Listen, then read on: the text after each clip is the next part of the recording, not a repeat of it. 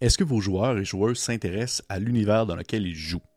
C'est le sujet que j'ai abordé dans ma dernière vidéo, la première partie de Intéresser les personnages comment relier les personnages de l'univers en cours, comment faire en sorte que les joueurs et les joueuses se sentent investis et intéressés par les fondements du monde dans lequel ils évoluent? Et là, il faut faire attention parce qu'ici, je ne parle pas euh, de scénario préécrit, d'aventure, de modules, je parle juste de le contexte, l'univers, le monde, la cité, le lieu, la ville, le village, bref, tout ce qui est un peu plus tangible, tout ce qui est un peu plus direct autour des personnages.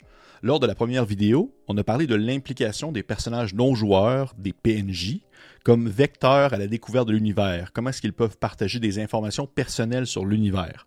On a également aussi abordé l'importance d'offrir de l'information au compte-goutte afin de ne pas noyer les joueurs et les joueuses sous un flot incessant de contenu parce que, comme vous, comme moi, on a un certain temps limité d'attention. Nous avons également parlé de l'accomplissement de petites tâches mondaines pour partager des informations sur le monde, comme par exemple aller porter euh, un paquet de pain, une espèce de boîte de pain au marché du coin, alors que ça nous a été demandé par le boulanger, et de ce fait, on apprend des éléments importants ou intéressants sur la ville. On est directement dans le concret, ce n'est pas seulement quelqu'un qui nous raconte quelque chose, on le vit en quelque sorte en accomplissant cette tâche.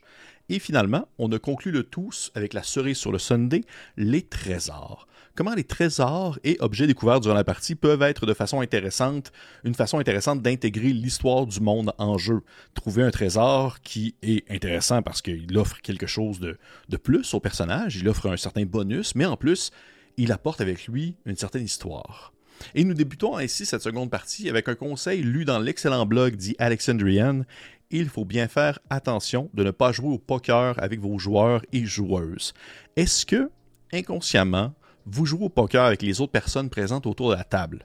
C'est parfois un réflexe qu'on peut avoir, surtout lorsqu'on n'est pas nécessairement soumis aux mêmes règles et au quotidien de la partie. Comme on prend par exemple le, maître de jeu n'a pas les, mêmes consignes, la même façon de faire que les joueurs et les joueuses autour de la table, ce qui peut parfois créer un certain clivage. C'est pourquoi je trouve que c'est important de garder en tête que si vous voulez que vos joueurs sachent une information pertinente, vous devez mettre en place le strict minimum pour qu'ils s'en rendent compte. Et des joueurs et des joueuses sont au courant, ça leur permet d'être impliqués, et quand ils sont impliqués, ils comprennent mieux l'univers dans lequel ils évoluent, et donc plus facilement ils peuvent s'intéresser à celui-ci. On peut avoir un certain désir de euh, créer derrière le voile, en background, des conspirations, des mystères, des toiles d'araignée qui vont dans tous les sens, mais il faut faire vraiment attention parce que notre perception demeure très personnelle. Bien que pour nous, l'œuvre dans son ensemble, l'univers et ses mystères semblent limpides, ce n'est pas nécessairement si clair que ça aux yeux des joueurs et joueuses, et il faut, selon moi encore, en dévoiler plus que nécessaire, même si on pense que le tout devient trop facile. Ce n'est pas trop facile, c'est notre perception. Il existe un principe de base qui va de pair avec ça. Les détails dont les personnages joueurs ne pourront jamais prendre connaissance ou avec lesquels ils ne pourront jamais interagir directement ou indirectement ne valent pas tant la peine qu'on y consacre du temps. Pour ma part, je considère que c'est vraiment important puisque ça me permet de mettre des efforts sur des éléments plus concrets et plus directs.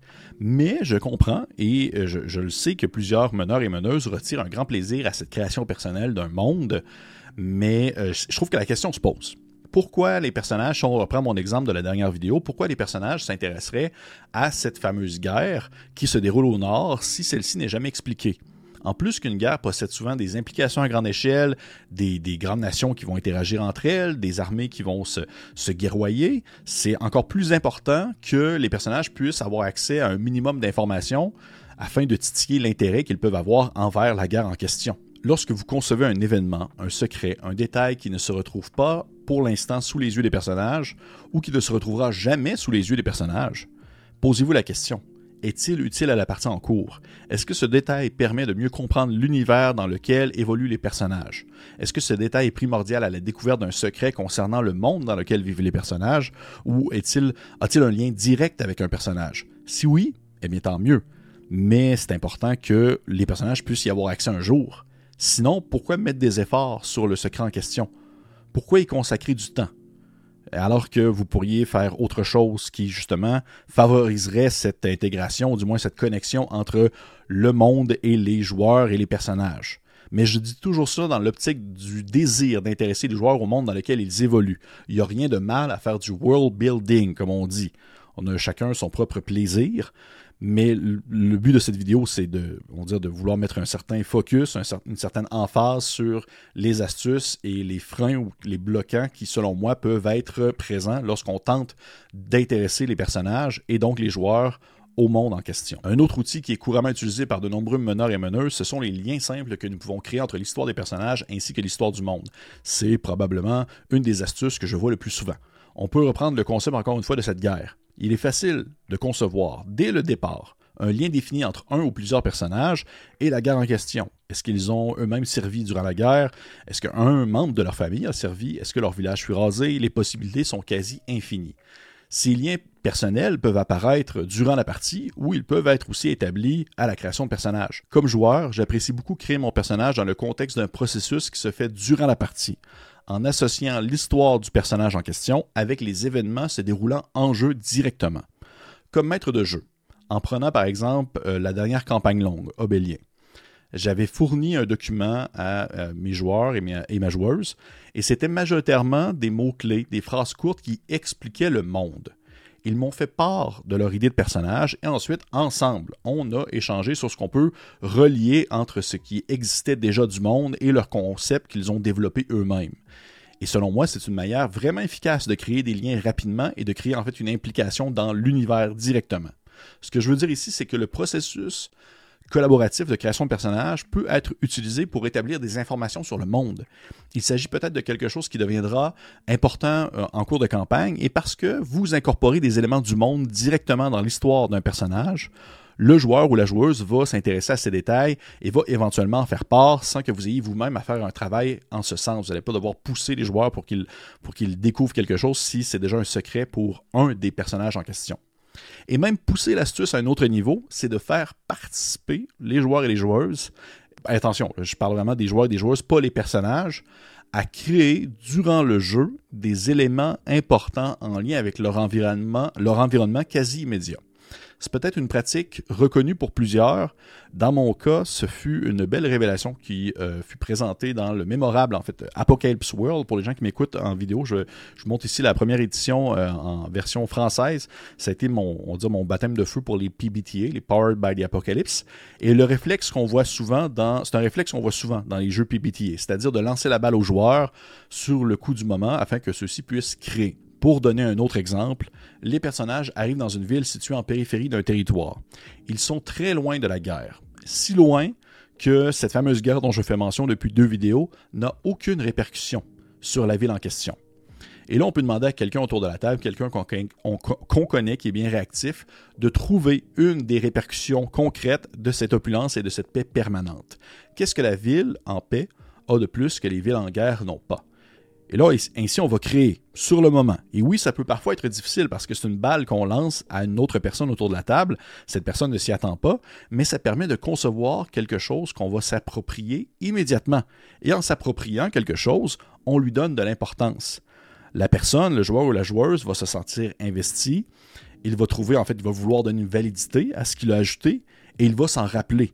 Le monde est rendu sa création à lui aussi. Finalement, une dernière chose qui peut fonctionner selon la situation et la partie, c'est de briser absolument tous les conseils qui ont été mentionnés dans ces deux vidéos pour justement désarçonner les joueurs et les joueuses, pour les surprendre, avec une façon d'animer, de présenter le monde d'une manière qui ne fut pas utilisée jusqu'à présent.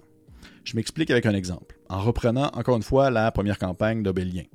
Dans la campagne en soi, je ne faisais jamais de longues tirades sur le monde. Jamais je vais partir sur les longues, les longues envolées verbales pour expliquer des choses parce que je sais que ça peut être lourd. Personnellement, je trouve ça lourd, donc je ne voulais pas en faire.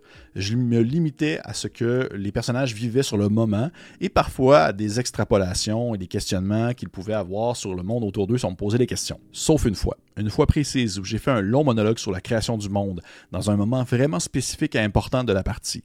Et parce que je n'avais jamais ça depuis le tout début de la campagne, ce fut pour une nouveauté. Dans la répétition, dans l'habitude, dans les manières de faire qui vont se répéter au fil des parties, de surprendre les joueurs et les joueuses en changeant radicalement sa façon de faire pour présenter quelque chose, ils vont être accrochés. Ils vont être concentrés parce que vous avez brisé la répétition en changeant votre façon d'animer. Et bien, pour ma part, ça avait fonctionné. Du moins, c'est l'impression qu'ils m'ont donné que ça avait fonctionné. Faudrait peut-être que je leur redemande, mais euh, je, suis assez convaincu que ça a marché. Et ce qui fait le tour, en fait, de mes astuces et trucs que j'ai pu lire, réfléchir concernant intéresser les personnages. Comment intéresser les personnages à l'univers dans lequel ils évoluent. Euh, c'est un sujet que je trouvais important d'aborder parce que moi-même, en tant que, en tant que meneur, c'est quelque chose que je trouve important et en tant que joueur, c'est quelque chose que je trouve difficile. J'ai beaucoup de difficultés à être intéressé, donc je tente de trouver en fait des astuces que je me dis euh, cette, cette manière de faire-là pourrait fonctionner avec moi. Et j'espère que, ces trucs-là, que ces astuces pourraient fonctionner avec vous. Euh, j'espère que vous avez apprécié cette vidéo. Si jamais vous avez des commentaires, réflexions, si jamais, vous êtes en désaccord, parce que justement, il y a la création du world building que j'ai mis un peu plus de côté pour euh, mettre de l'emphase sur l'interaction directe avec les personnages, vous pouvez me le dire dans les commentaires, je ne le prendrai pas du tout mal. Euh, j'espère que vous avez trouvé ça pertinent. Si ce n'est pas fait, je vous encourage de liker, partager, commenter, laisser un petit pouce vers le haut. Pour Si vous n'êtes pas encore abonné, mais faites-le, faites-le, c'est le fun, c'est le fun, on tente. On tente de rester encore alerte et à jour dans, on va dire, euh, sur la scène rôliste. On fait notre possible. Et euh, pour les autres, on se dit à la prochaine fois. Passez une bonne fin de journée.